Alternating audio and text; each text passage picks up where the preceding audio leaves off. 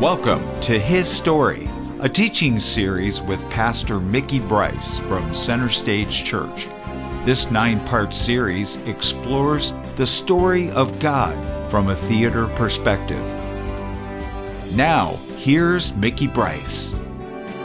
Today is the second message in a series called History or His Story, whichever one you prefer. They're both accurate. And today we're uh, continuing on in the book of Exodus. For those of you that are listening only, there are pictures and things that are displayed here in the live performance. If there is uh, any of that that you would like for us to send to you, you can simply respond to the podcast or send us an email info at centerstagechurch.org, and I'm happy to send you those pictures. For those of you that are in the room here, I would ask that you turn to the book of Exodus. I don't need to read the story that you've just seen in the video. It is almost entirely accurate in the movie that was made years ago called Prince of Egypt. Let me start by saying this. I found out a really interesting fact last week after we started our series. Got an email from my daughter, and let me just tell you uh, what she found. Last Saturday, May the 6th, I believe it was, was the premiere of a new Broadway musical in Dallas, Texas called History the Musical, featuring a book and score by Anna Miriam Brown, made its world premiere in Dallas the day before the series made its debut on podcast. It is directed by two time Tony nominee Jeff Calhoun, who did Newsies and Bonnie and Clyde. It is at the Broadway tent at Grandscape.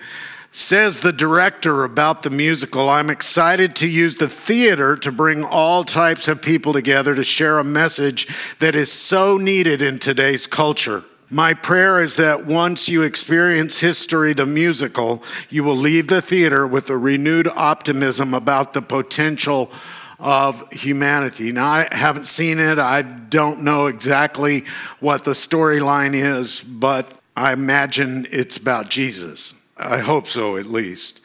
So, uh, if you hear more about that and want to pass that information uh, to me, I'll pass it on to our listeners and to you.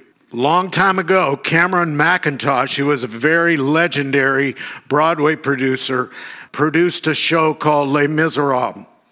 And it became, over these years, a global sensation. It had its world premiere. Anybody know when? Becca? Anybody know when? 1985 in the United States. And it has been seen since that time by over 70 million people in 43 countries and 22 languages around the globe. It is in its 37th year, and you still can't get the rights to produce it at the local level because it's still on uh, tour and on Broadway. So, our series today uh, is called History, and it is God unfolding his story in the world.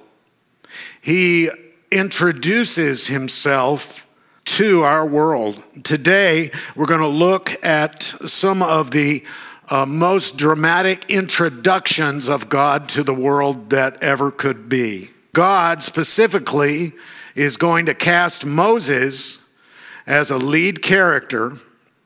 We're going to call him a supporting lead because God's the lead. But Moses as a, a character in this dramatic exodus from Egypt. So if you would turn to the book of Exodus, chapter 2 and hold it there. It's right at the beginning of your Bible. So, despite plot twists, history is one of God's redeeming faithfulness. Last week, we began our study talking about creation, the characters of this story, and the initial plot, which was Eden and the first family. Over the first years, as the earth was populated, history continued and the plot thickened. Then we see the cast rebel, but God keeps the show afloat. By the time we get to Noah, some 1600 years later, things have gotten worse. People on the earth have become consumed with their own ways. They are selfish, indulgent, prideful, and according to God, wicked. Sound familiar? But through the calling of Noah, God saves a few righteous people from the flood that destroys everyone else. God then casts a family and makes promises. 300 more years pass, and we find the story of another calling. Abraham was first called by God and gives him the promise of a new family and many descendants. Abraham's son Isaac and his grandson Jacob continue the calling, and the story moves forward. The family grows. The cast stumbles, but God gives the show a little bit bigger stage. As in most families, there's dysfunction. Jacob's son Joseph is hated by his brothers. He's attacked, left for dead, sold into slavery into Egypt, where God raises him up to a position of prominence. Presumed lost by his family, God calls Joseph to save his entire family and a nation by providing food during a famine. They are reunited, reconciled, and the entire show comes to Egypt to live. By the time things change, and the entire family, which has now become a nation, is enslaved in Egypt. Time moves on, and by the time of Moses, our main character in today's part of the story, the slavery is brutal, the work is harsh, and the people are in despair. What kind of story is this of God's? Doesn't sound particularly encouraging, does it? No, it doesn't. God's own creation has rebelled. You think if God could create something, he could get them to behave. He can't. The family, the people of his own choosing, end up in slavery, miserable, his story is not well known at that time. Israel was not a world religion. It was not even a religion, particularly at that time. The people of Israel, the Jews, were not particularly well liked. Their own relationship with God had not been codified and written down and uh, organized. What a time for a world premiere. So here's where we're going to get going here. The world premiere that we're going to talk about is exactly what you saw in the video. The cast of the show in this story has cried out to God, and God hears. Did you know that every time you cry out to God, God hears it? Every single time. He has an idea about it. But one of the things that makes people feel so discouraged is that they feel alone when they cry. Nobody understands, nobody hears me. And the great news about God we're going to see today is when we cry, God hears. In the midst of their suffering, listen to the verses. Uh, we're going to start in chapter 2 of the book of Exodus, verse 23. During that long period, the king of Egypt died. The Israelites groaned in their slavery and cried out, and their cry for help because of their slavery went up to God. God heard. He heard their groaning and he remembered his covenant with Abraham, with Isaac, and with Jacob. What was that? I will make you a great nation. So far, they weren't particularly a great nation, and it's easy to think, uh, what was that all about, God? What, what? I don't get it. You said you'd make us a great nation, and right now all we get is uh, slavery and hunger and pain and heartache. God remembers his cast in Israel. And instead of canceling the show, God decides to move in a miraculous and mighty way on a world stage with a new production and a new lead character. God calls Moses to this world premiere. Moses was no stranger to the stage. He knew what Egypt was, he had been one of its leaders. He had served in Pharaoh's court uh, before being exiled for killing a man. after he learned that he was not an Egyptian at all, he was an Israelite himself. He escaped to the desert place of Midian and was hoping to remain there forever. Have you ever run away from God and you get off somewhere, and just because nobody you used to know knows where you are, you think you're alone? And all of a sudden, in the middle of that experience, God finds you. He didn't lose you. I've experienced that before. And it's like, uh, okay. You think you're so smart, and God says, mm. yeah. All right, so God has other plans for Moses. Remember that the story that we talk about is God's story, not Moses' story. Not Mickey's story, not Center Stage, not Zayo's story. It's God's story. And God's story is way bigger than anything we think. We think, we always see ourselves as the lead character, right, in the story. But we're just in the chorus. God is the main character here, and Moses is the one that we see, and God has other plans. So, Chapter 3. Now, Moses was tending the flock of Jethro, his father in law, the priest of Midian. So he's run away. He's uh, there. He finds some people that uh, kind of like him and he likes them.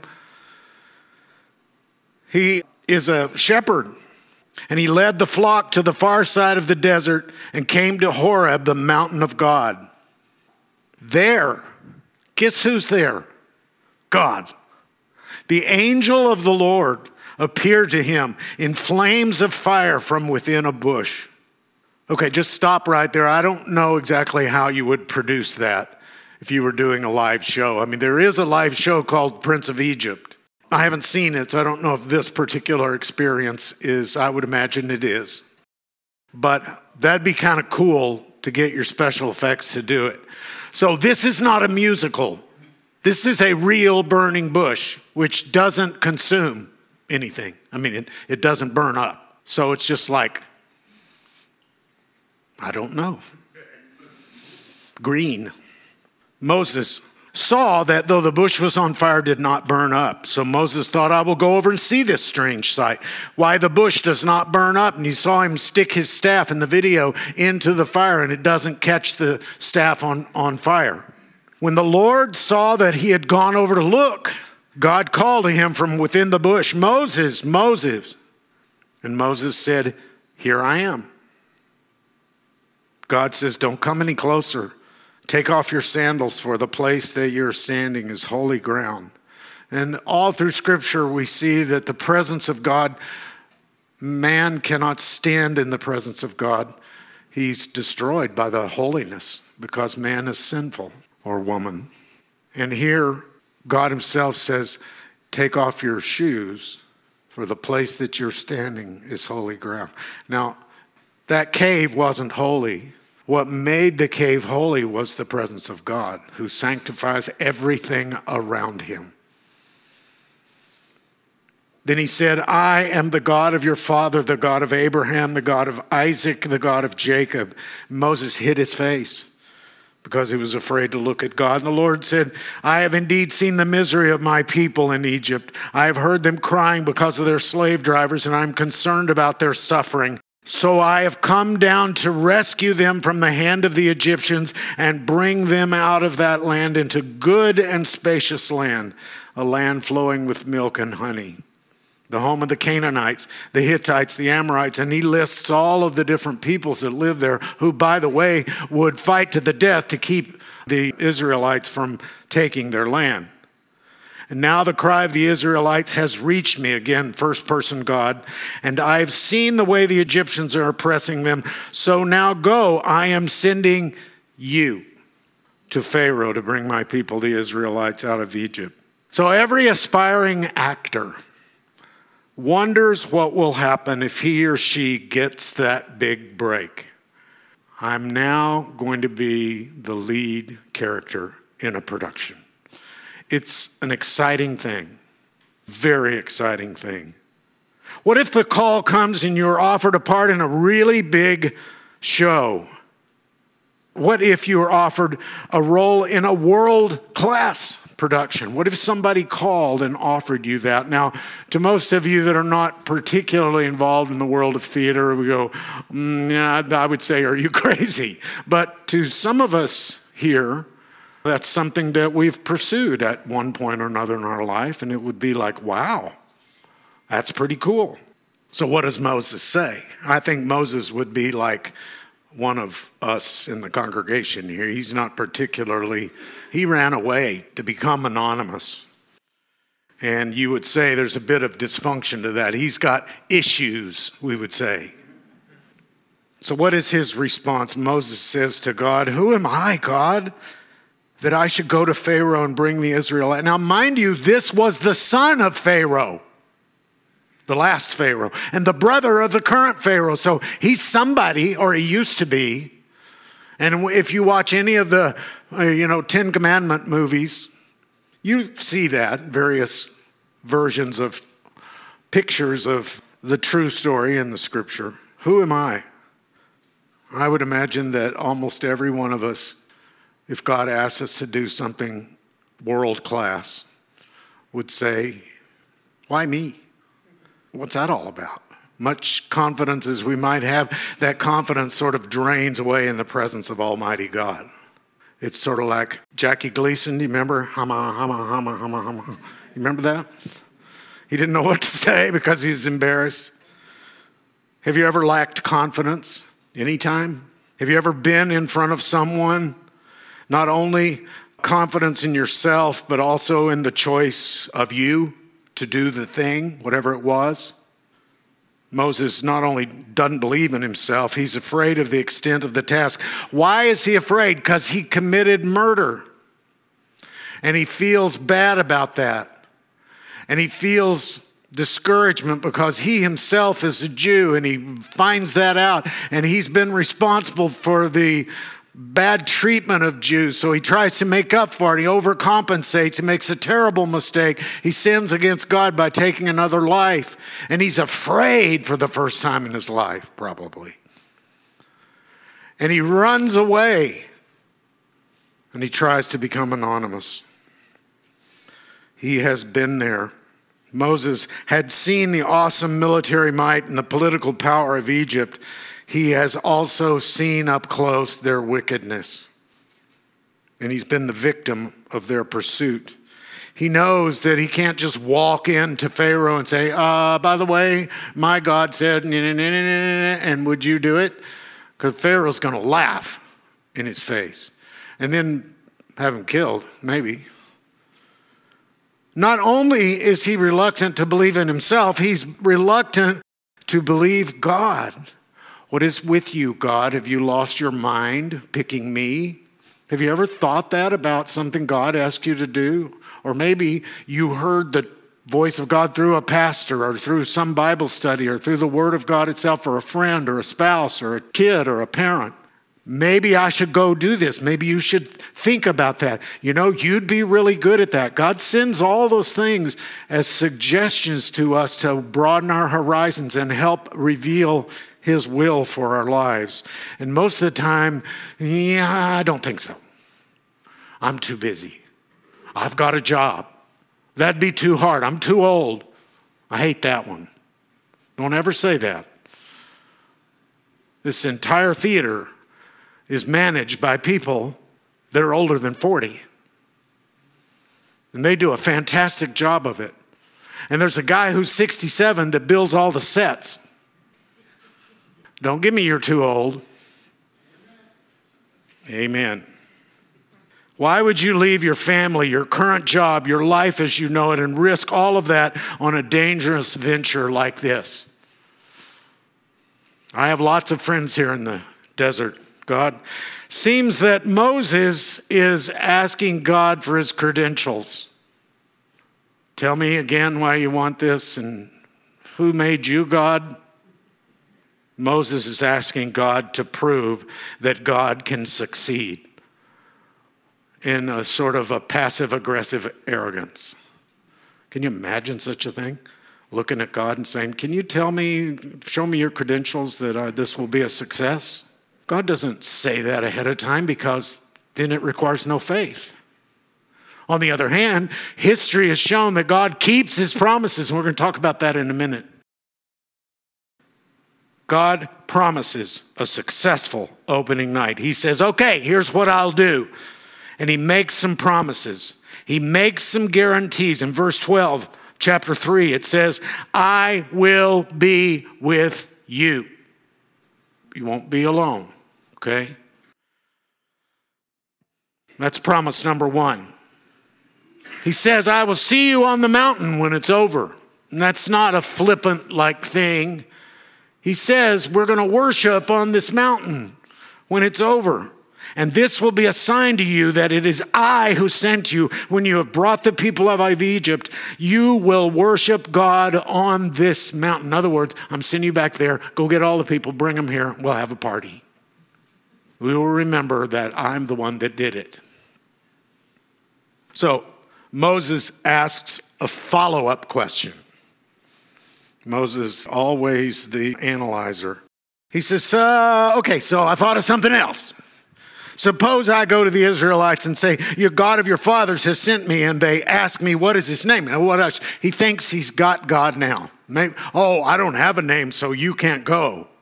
Dumbest thing I ever heard.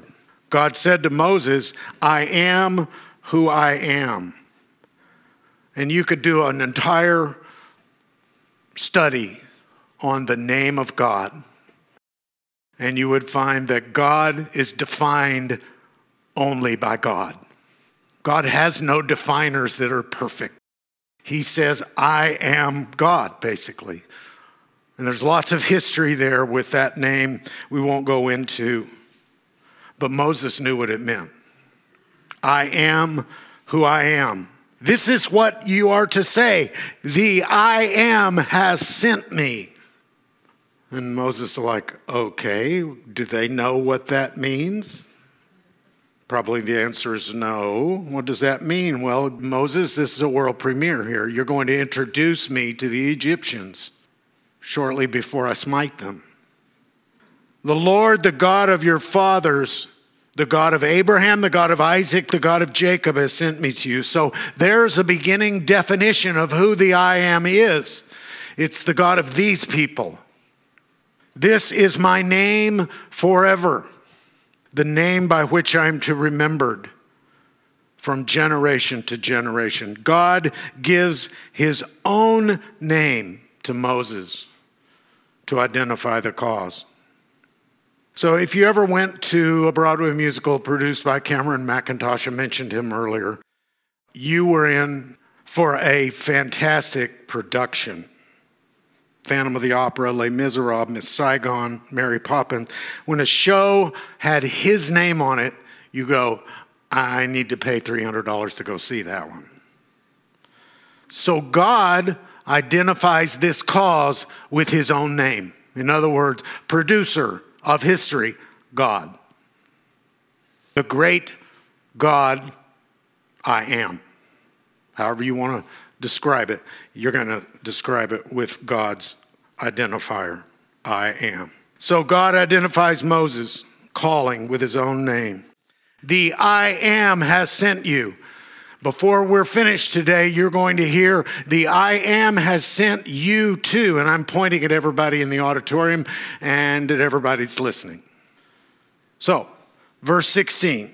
Moses said, Go, assemble the elders of Israel, and say to them, The Lord, the God of your fathers, the God of Abraham, the God way back there, is the God right here, appeared to me and said, I have watched over you, and I have seen what you have done to you in Egypt, and I have promised to bring you out of your misery in the land of all the names, a land flowing with milk and honey. So, promise number three I will bring you out. Packed. Well, in the chapters that follow, Moses says yes, he believes God, he trusts him ultimately, leads God's promise in the world premiere of his story.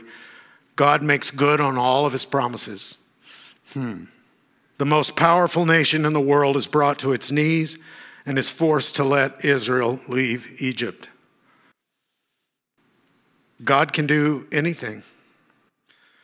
It is true that we get discouraged when we look around our world and we see evil and we see weirdness and we see sin and we see political divides and something seems more direct, more harsh, more dangerous to anyone ultimately. Never forget that God controls all of it. Never forget that. If you want to be afraid for a little bit, join the human race. And then after you finish being afraid, get down on your knees and ask God for mercy for our world. And you be the leader in it. So, the most powerful nation in the world brought to its knees. God's people are given ultimately a holy land to live in. We know the story. And what was once a family is now truly a nation which exists to this day. Some of our folks were in that nation last week. Rob, Dusty, they had a wonderful time. Reg, Sharon, Randy, and Glenda, they're still there. They didn't get enough. But that nation is there today because God said so. Wow. Okay. So here's this scenario that we've described the beginning of the people of Israel coming out of Egypt, becoming a nation, not just a family. So that's the backdrop, that's the story. Now I want you to shift with me to you. And if you're listening and by podcast, I want you to think introspectively so what? When you listen to people talk and they're trying to tell you what they think, at some point they're going to say to you, like I am, so what? Why do I care? Who cares about this? Why is it important? We, we I think, are conditioned in the United States to, to understand that we've been taught a lot of things. We hear lots of marketing, all this stuff. And the answer is okay, this information, why should I listen? It's either funny or instructive or raw or whatever. Why should I listen to you? And it's a good question. Here's the answers. Did you know that in this same history, you have a role as well? You're in it. You've been written into this. The very same God, the very same God that was at the burning bush, speaks to you and to me. He's called you if you're a believer today. He has made the same promises to you that he made to Moses. Now, if you're not a believer today and are listening to this, it is our understanding that Scripture teaches that some promises are made to those that are God's, and there are some promises that are universal. One of the reasons we come to the Lord is to avail ourselves of His promise to save, to lead, to guide, all of those things. So it's not just a one size fits all to the whole world. The Bible is full of promises from God, some 8,000. Uh, there is up on there on the screen, I'm going to read it to you if you're listening by podcast, seven of the most important ones. I guess maybe that's a good Number one, I will be with you. Number two, I will protect you. Number three, I will be your strength. Number four, I will answer you. Number five, I will provide for you. Number six, I will give you peace. Number seven, I will always love you. When you listen to the complaints people have about God, I don't love God because he did this. Usually, God's violated in their mind one of these. God didn't protect me when he said he would. Well, he's talking about eternity. I will be your strength. Well, he didn't give me strength. That's because you walked away from him. That's not God's fault. Well, I prayed and prayed and prayed, and God never gave me an answer. Really? What about that friend that called you and wanted to talk? And usually we miss that, and then we blame God for our troubles. But for now, let's just concentrate on the fact that you're a main character in his story, in the history, and he has given you promises just like he did to Moses. Keep that list handy. If you want, I will email it to you as fast as you send me your email. Your part in God's story begins with God and his promises. The first promise is if you come to me, I will save you. Hallelujah. No questions asked. Tell me that Jesus died for your sin and I will save you, he says. Then all of these others apply as well. Your part in this story continues as your sin is dealt with because you've come to Christ and trusted that He died on the cross for your sins. Your part continues with what is uh, commonly called in our country recovery. And recovery means that God makes beauty out of ashes. He makes wonderful things where there was mistakes and trouble and pain, heartache. He takes all of that and turns it around into a beautiful story of His faithfulness. God wants you the same way he wanted Moses. Moses had issues. Moses was still discouraged and ticked off at God, maybe, scared to death to go and investigate anything further because every time he found out anything, it caused him pain and trouble. No wonder people walk away from what they think is God's working in their life because it's hard. It is hard sometimes. But the reason God does that is that that's because we need Him when we go through those things. We don't just blithely walk through our life thinking everything's a success. Tony Award after Tony Award for my performances. Why would I need God in that? The answer is I wouldn't. So God says, just because Christ suffered, I'm going to ask you to suffer as well so that you can share in His glory your part in this show continues with recovery. First, recovery from your own sin, and that happens immediately when you come to Christ. Your destiny changes from hell to heaven. But we're still broken inside, and we need help. And sometimes that help needs to be medical and clinical. And sometimes it's social, and sometimes it's we're just lonely. Sometimes we don't know the Word of God and we need it taught to us. That's why here at Center Stage we teach the Bible. We don't teach Mickey's opinion, we don't teach Rob's opinion. We teach what we believe the Bible says. Now, we may be right and we may be wrong, but we trust that we have studied. But we're not interested in what our opinions are. I mean, at some level we are, but they should be focused by God's Word. Your part continues with recovery. God wants you, like Moses, to recover and to go be his person, his man or his woman, to trust him to venture back onto the stage, to trust him enough to confront your own inadequacies, to overcome your failures. Mind you, you can't do this by yourself. Everybody tries.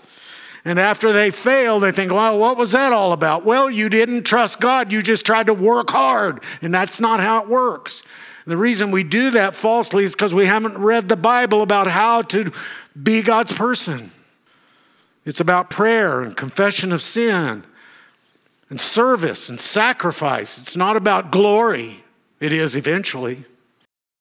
John writes, if we confess our sin, he is faithful and righteous, forgiving our sin and cleansing it. In other words, he makes us clean from all unrighteousness. Paul said this Brothers and sisters, I do not consider myself to have attained this. Instead, I'm single minded, forgetting what is behind and reaching out for the things that are ahead.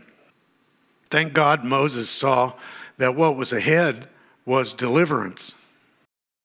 And ultimately, that fear, that consternation, all of that stuff, the baggage, he said, Okay, I trust you. That's what faith is. It's saying, I trust you. Read about the Hall of Fame in the book of Hebrews. It's all about people who trusted God in the face of unimaginable heartache and challenge. Like Moses, God has called you. He has. Now, I can't tell you the part he's called you to exactly. I can tell you that there's some commonality to the things that God calls us to, but I don't know exactly. I can remember when, as a, uh, we called them music guys in churches in 2003, when God said, start a church. Some of my friends said, No, no, no, no, no, no, no, no, no. You, you're a music guy. And I could have said, Well, I did say, Yeah. And then these are pastors. Why would God call a music guy with a music education to start a church? And the answer is, I don't know. I don't know. Here we are, 19 years later. Hallelujah. At some point, I had to say, okay, what do I believe? Moses did too. You do too. What do you believe about what I'm saying to you? Is it, oh, that's cute. And what's for lunch? Okay. What restaurant doesn't have a crowd? And the answer is none. Jesus said, I say first, God's main calling his main calling isn't to a job, it's to a life. It is a life that belongs to Him. And if your life belongs to Him and if you're connected to Him, God will show you. God made Saturn, He can show you what to do. He can. He shows me what to do. Even when I think, oh, just, oh, and I get all bent out of shape about this or that or the other, and my wife says, Would you just trust God? Okay. It's not quite that. close. It's close. Jesus said, I'm the way, the truth, and the life. No one comes to the Father except through me. So God's calling is always to Jesus.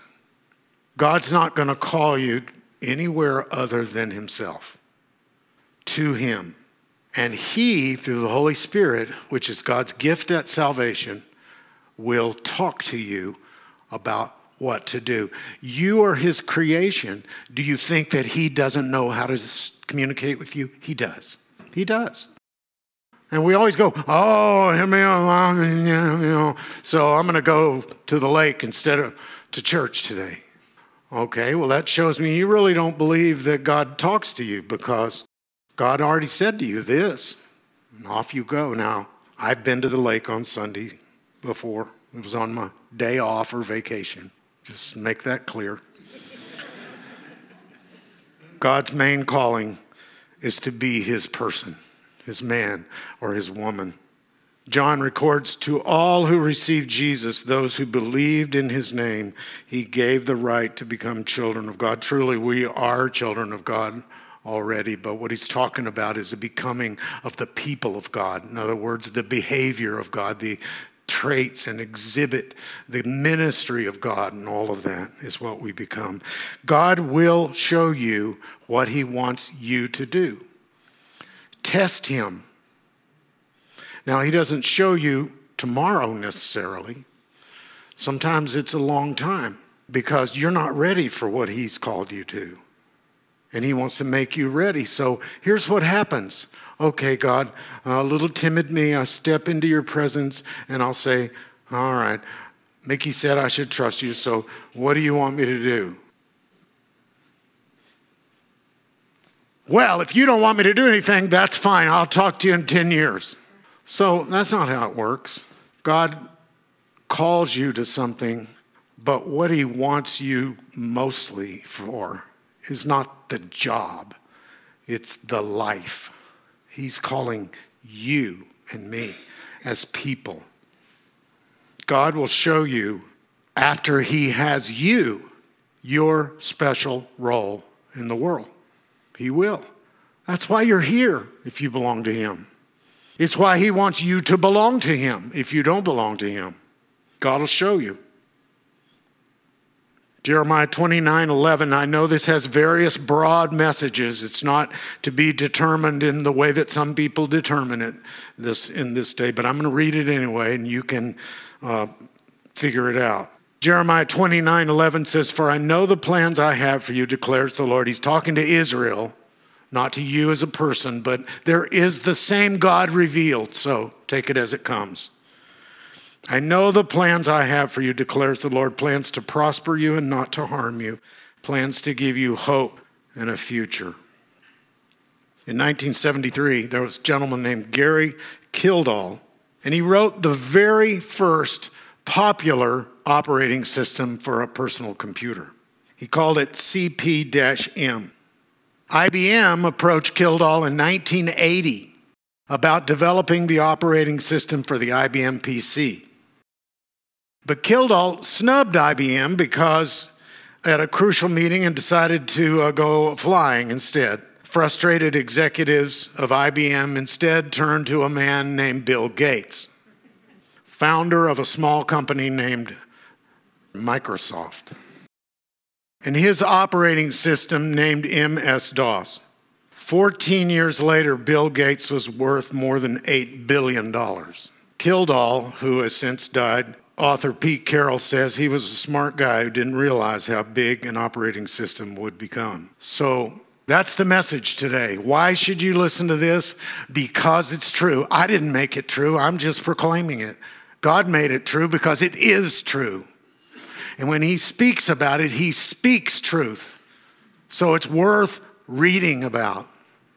It's worth listening to. It's worth considering that all the things that you thought about God since you were born might not be true. Maybe the Bible is true and I should read it. And I challenge you, especially if you're listening by podcast, if you've never read the Bible, well, that's your assignment. Pick it up anywhere you want to read it. I would recommend the book of John if you want to start. Read about who God is and then start at the beginning and read the entire book. You'll be better off for it. Above all, the message for today is don't make the same mistake that Gary Kildall made, who didn't know what he had. Didn't know what he had.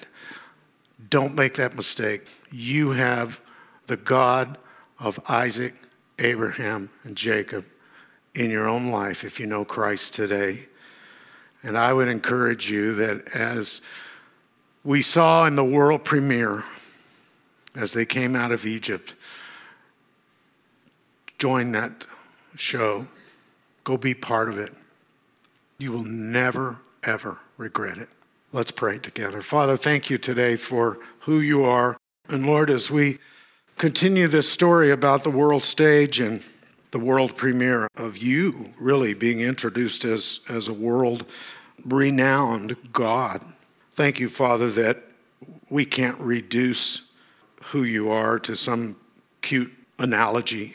You are the God of eternity, not just Abraham, Isaac, and Jacob. You are the I am. You are the God of yesterday, today, and tomorrow. Now, I pray, Father, that each person here that is listening would first contemplate do I know Christ as my Savior? Because nothing else really fits in place until we have that relationship to you. And so, whether it be someone here live in the room or someone who's listened later time on the podcast, we can know you, God. Your word says we can. We trust that Christ, who died on a cross, who was completely sinless, took our sin on him and paid the price for that sin that I owed God. And because of that, I can say, Yes, I believe that. And your holiness is imparted to me because Christ has made it so. And I can stand in your presence, unlike Moses.